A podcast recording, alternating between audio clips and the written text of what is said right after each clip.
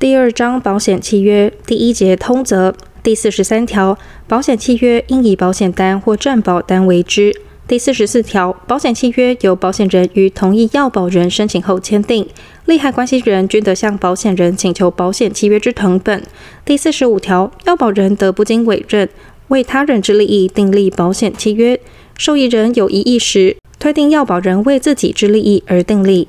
第四十六条，保险契约由代理人订立者，应载明待定之意志。第四十七条，保险契约由合伙人或共有人中之一人或数人订立，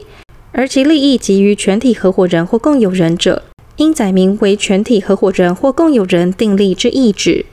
第四十八条，保险人的约定保险标的物之一部分，应由要保人自行负担由危险而生之损失。有前项约定时，要保人不得将未经保险之部分另向他保险人订立保险契约。第四十九条，保险契约除人身保险外，得为指示式或无记名式。保险人对于要保人所为之抗辩，亦得以之对抗保险契约之受让人。第五十条，保险契约分不定值保险契约及定值保险契约。不定值保险契约为契约上载明保险标的之价值，须至危险发生后估计而定之保险契约。定值保险契约为契约上载明保险标的一定价值之保险契约。第五十一条，保险契约订立时，保险标的之危险已发生或已消灭者，其契约无效；但为当事人双方所不知者，不在此限。订约时，仅要保人之危险已发生者，保险人不受契约之拘束；订约时，仅保险人之危险已消灭者，要保人不受契约之拘束。第五十二条，为他人利益订立之保险契约，于订约时，该他人未确定者，由要保人或保险契约所载可得确定之受益人享受其利益。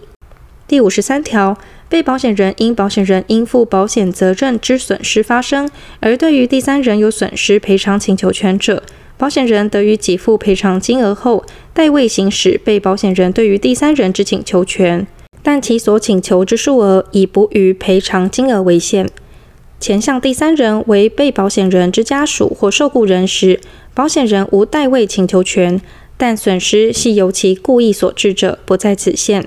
第五十四条，本法之强制规定不得以契约变更之，但有利于被保险人者，不在此限。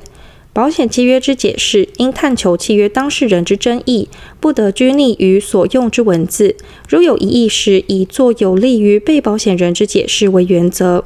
第五十四条之一，保险契约中有左列情事之一，依订约时情形显示公平者，该部分之约定无效：一、免除或减轻保险人依本法应付之义务者；